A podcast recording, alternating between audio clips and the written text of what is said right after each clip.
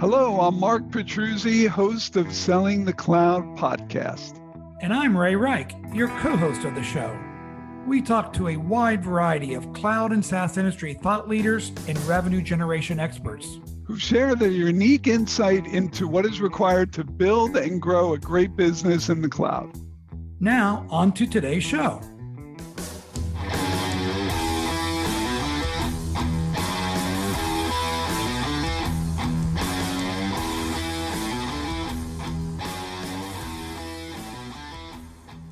Welcome to today's episode of Selling the Cloud podcast.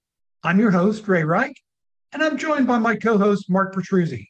We are also joined by Alexine Mudawar, co founder and co host of the Women in Sales Club and a top 100 LinkedIn sales star. Today, we'll be covering three main areas. First, the catalyst to founding the Women in Sales Club. Second, Clubhouse the experience of building community on this medium. And third, B2B tech sales, the opportunities and challenges to achieving leadership diversity in the cloud. Alexine, please take a moment to give a brief background overview of your journey to becoming a guest on the Selling the Cloud podcast. Yes. Well, thank you so much for having me on today. I know Ray, we've been connected for a while, so really excited for today's conversation. You know, I my background a little bit, I started about 8 years ago in B2B tech sales as a full cycle sales rep, and I have stayed in the same capacity ever since. So it's been a journey. I've learned and seen a lot, and I just fell in love with tech sales and I've stayed here. Great. The themes that Mark and I have been talking about on this podcast is opportunity and access. So, my first question for you is what brought you into B2B tech sales? How did you get your first opportunity, Alexine? Well, much like everyone else who came into sales, I fell on my head into uh, into sales. I feel like so. What's interesting is I graduated from Purdue University with every intention of becoming a retail buyer. So that's that was 100% the track I was on. And I found a company, Neiman Marcus, at the time who had a buying program. And in order to qualify for their buying program, you had to work in the storefront for six months doing sales. So, what was really interesting is I was having these crazy, like $10,000, $15,000 sales weeks. And my manager at the time, when it came time to recommend me for the buying program, she actually sat me down and she's like, I'm happy to write your recommendation. I want to let you know what this role really looks like behind the scenes. You're going to be in a stock room for the next 10 years. You're not going to be on flights to Milan looking at exotic fabrics. Mm-hmm. It's not what you think the role is.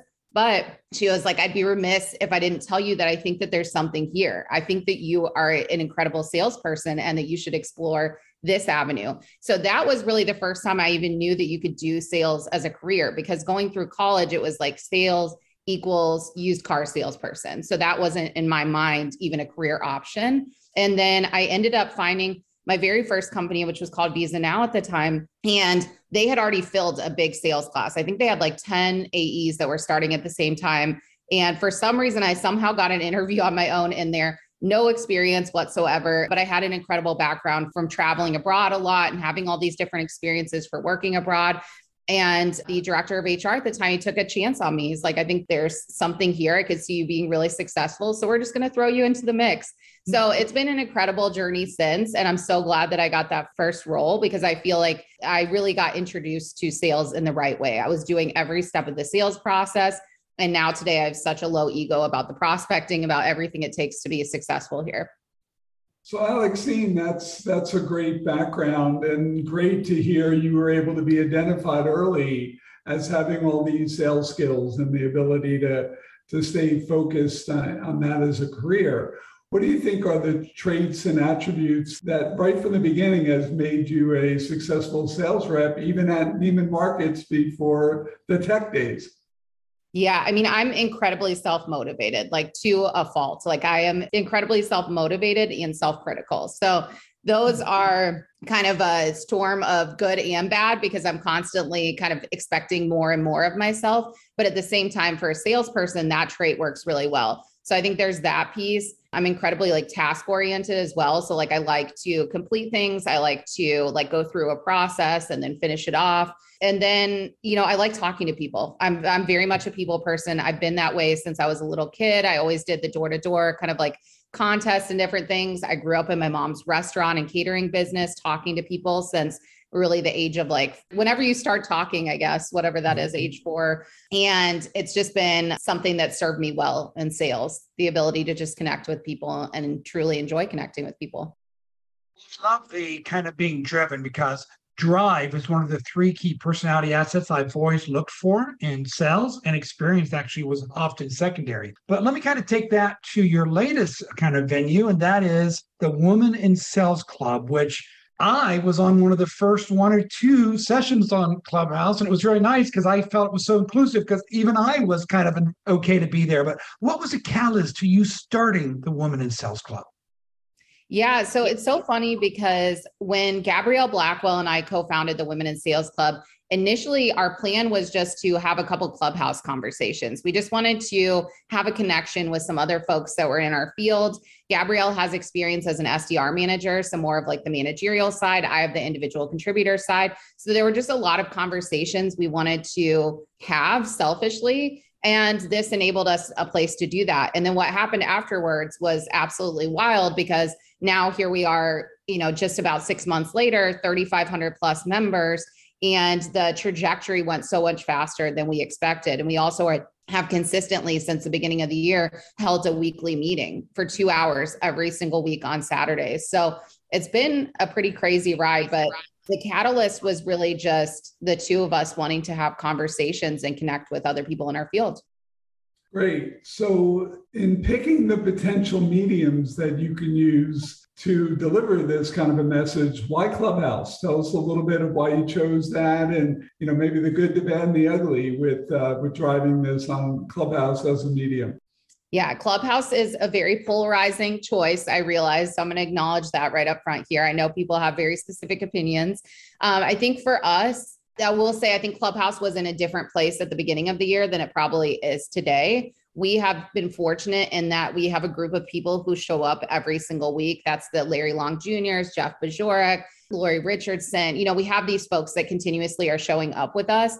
I will say that our plans for the future are to kind of morph a little bit more, to move more into doing some more like Zoom and live events and doing some written content. So the future does not look like what today looks like. But the experience, I guess, in using Clubhouse, the, one of the positives I will say is it's lower lift, I think, in my opinion, than like a Zoom. For us to run a two hour meeting every single week via Zoom, I think would be absolutely exhausting. Like we'd be in full hair and makeup probably and like have to be mm-hmm. like making eye contact with everybody. Whereas Clubhouse, you know, Gabrielle and I did this a few months ago where we walked to the beach in Chicago and we're just wandering around leading a two hour session with 40 people from the beach. So I think there is like, it has its positives but I think that I am watching closely like the usership kind of ricochet a little bit. So it's been an interesting experience, but I think, you know, again, the future looks different than what today looks like. Not you, but maybe we should go to Clubhouse because I wouldn't have to spend so much time on my makeup for these. there you go. That's time. Yeah, that's time I need on my Saturdays. Two hours every Saturday for six months. So I just do some quick math. That's like 50 hours of these conversations at least. Are there any common kind of themes or conversation subjects that you see coming up again and again in this forum? That's a good question. We have covered so many topics. I think a few that tend to resonate heavily are like the diversity within sales teams, attracting and retaining women on sales teams, imposter syndrome, which has been interesting because some people are kind of like imposter syndrome doesn't exist. Some people say it does. So it's that's been an interesting one we've kind of gone through a couple times. And then I think those are probably like three of the main ones. But to be honest, like our topics vary so much week after week. We did a topic on ageism. We did one on LGBTQIA plus in sales. We've done such a spectrum of different topics. And what's interesting too, and this is something we've been very intentional about communicating, is that these are not necessarily topics that are specific to women, like being LGBTQIA plus in sales is not a women specific topic. So there are certainly some topics where they are more specific to women in this field. But the reason we called it the Women in Sales Club in the first place was because Gabrielle and I are both women in sales. But from the beginning, we've been very intentional about stating the fact that we want men as part of this conversation. We want men to contribute, to be there. If we look at the breakdown of our sales teams, we know that men hold the majority of the leadership roles. So we would be remiss not to include men in these conversations that we're having. So that's definitely a piece too, as we have gone through creating the club and continuing to hold these two hour sessions and thinking through topics. We're also wanting men to contribute and show up, which they have been. So we have a really incredible support system that is men that have been part of these conversations too. So long winded way of saying we've covered a lot in a very short time. So, Alexine, tell us more about imposter syndrome and whether you think it exists or not. It's a good question. So, the interesting articles, I've actually been reading about this very recently. So, I sit somewhere in the middle because I've been reading a lot about how some of the the traits along with imposter syndrome kind of disregard the experiences of certain groups of people. So, if certain groups of people are experiencing like deliberate actions in the workplace, then in their mind, it's imposter syndrome, when in reality, it's probably an imbalance in what's happening within a workplace environment. So I think there's some really interesting reads on this, and I encourage everyone to kind of like plug through those and see where they sit. But for a long time, I was very much in that mindset of like, I constantly have imposter syndrome. I'm constantly questioning everything I'm doing, if I'm doing the right things. And then in realizing and looking back, even through some of my own experiences, I'm like, oh, maybe there were circumstantial things that were kind of driving some of what I classified as imposter syndrome in the past. So it's a very interesting little rabbit hole to go down. I'm going to maybe take a little bit of a pivot on this conversation. And it occurred to me kind of during the first time I joined the clubhouse and heard the conversation. And Mark and I are a little bit more, okay, we're older than you are, and we're two white males.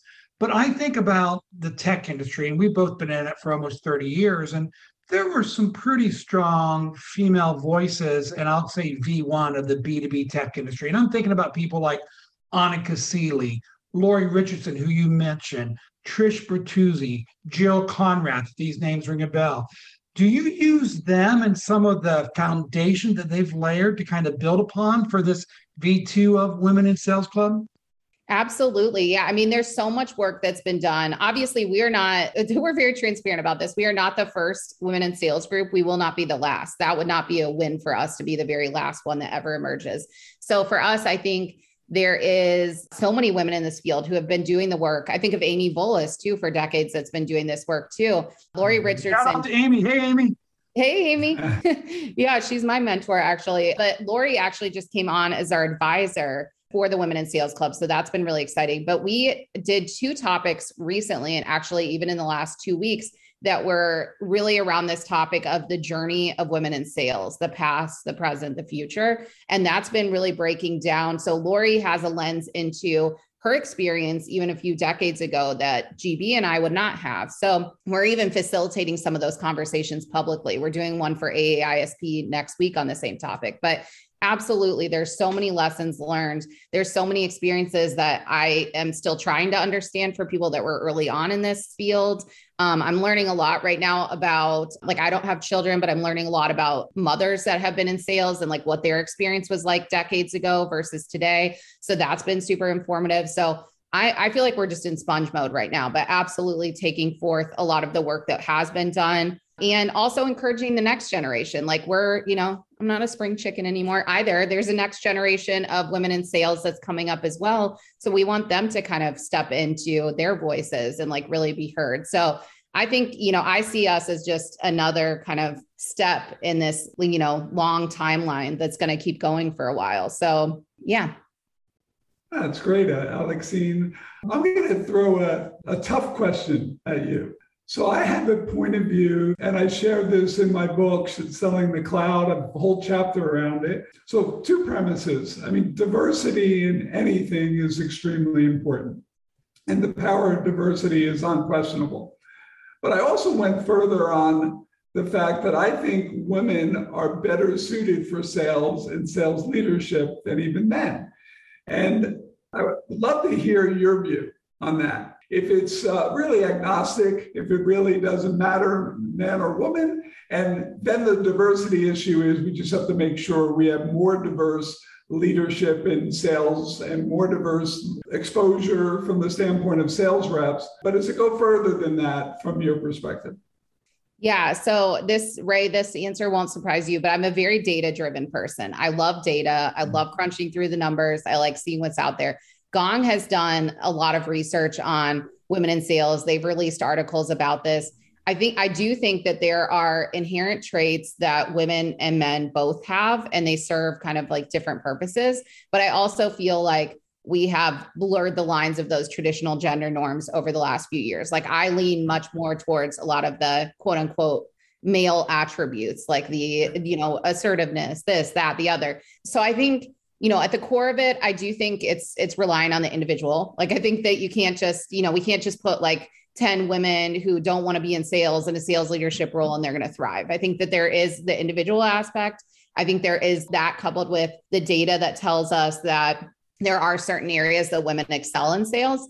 But I think that there's also this need for, we talk a lot about like, I, guess one of the things I, I hear about all the time, they're like, how do we attract women into sales? And I don't think the attraction piece is our Achilles heel right now. I think it's the retention and growth piece. Like, how do we eh, a promotion rather? So it's like the it's retaining and actually promoting women into these leadership roles. That's where I think we have kind of a drop off.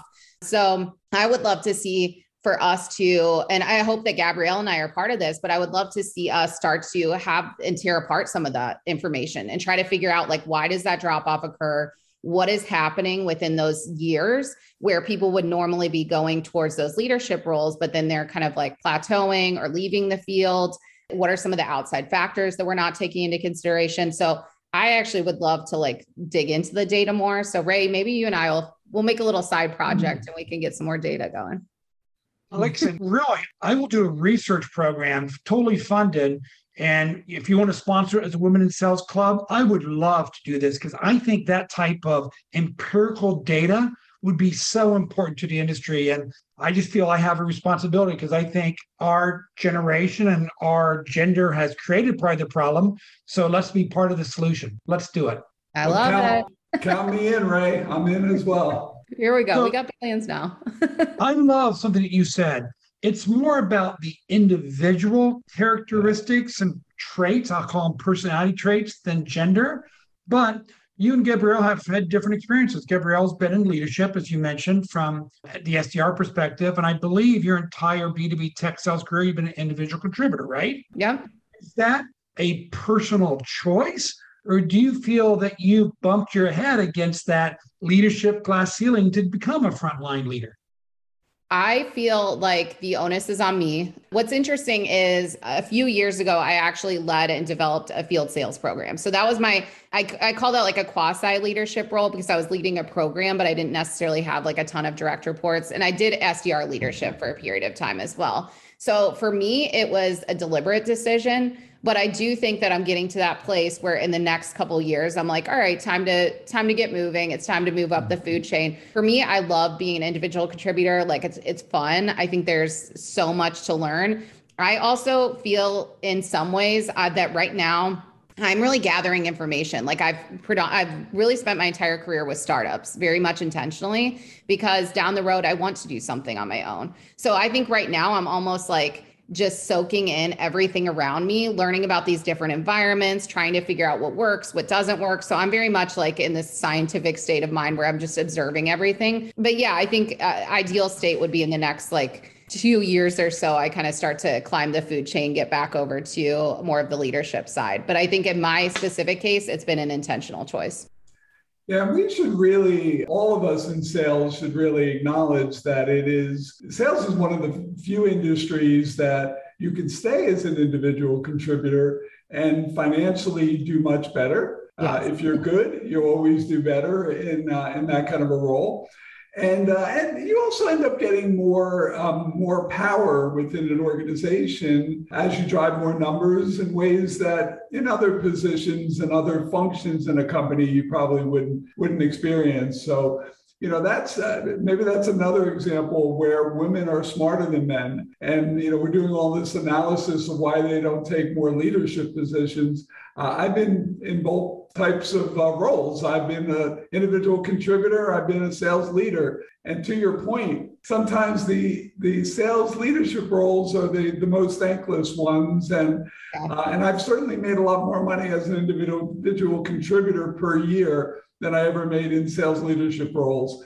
So uh, another example of women being smarter than men, maybe in my mind.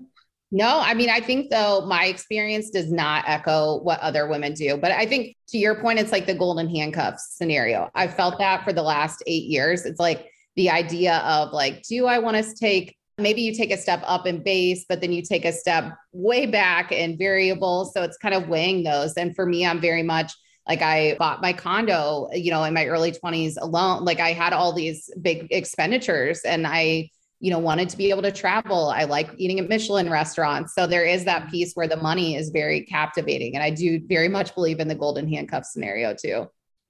Well, we're already coming to the end of our time together, but I have one last question I'd love for you to kind of riff on a little bit. And that is where are we in this journey of diversity, equity, and inclusion? And there's been so much talk in the last 12 months, which is really good. But are you seeing the industry and are we putting the actions behind the conversations? Do you think we're kind of making progress? Yeah, this is a good question. We just did a session with John Barrows, and I will answer this question the same way that I did there, which is I feel like we're at like the midpoint. I don't feel like we're like at like an eight out of 10 or like a nine out of 10 on this journey, I think we're at the midpoint because there's still so much work. If we look at sales teams, for instance, like I look at my last few sales teams, I'm still the only woman on the team. I'm looking at my team, it's almost all white, almost all men. We still have a lot of work to do. So there's still not enough representation, not just from women. This isn't, you know, gender exclusive, but also from you know folks with different education backgrounds. Like for the longest time you couldn't get into this field without a bachelor's degree. I don't know about you guys but my bachelor's degree i'm not sure like how much that played into the work that i do today. Um, so there's just pieces like that I think one of the cool things, which I'm excited to watch how this takes place after COVID, is I do feel like we have sort of democratized things a bit because the fact that now we're remote for the most part. And a lot of companies are remote first organizations now. So that will be interesting to watch because for a long time, where you live dictated what companies you could work for. So I think that there's some good trends there. But yeah, I think until I've said this before, but I think until you know, I live in Chicago until when I walk out my door in Chicago and walk around a couple blocks, that looks similar to what my sales team looks like.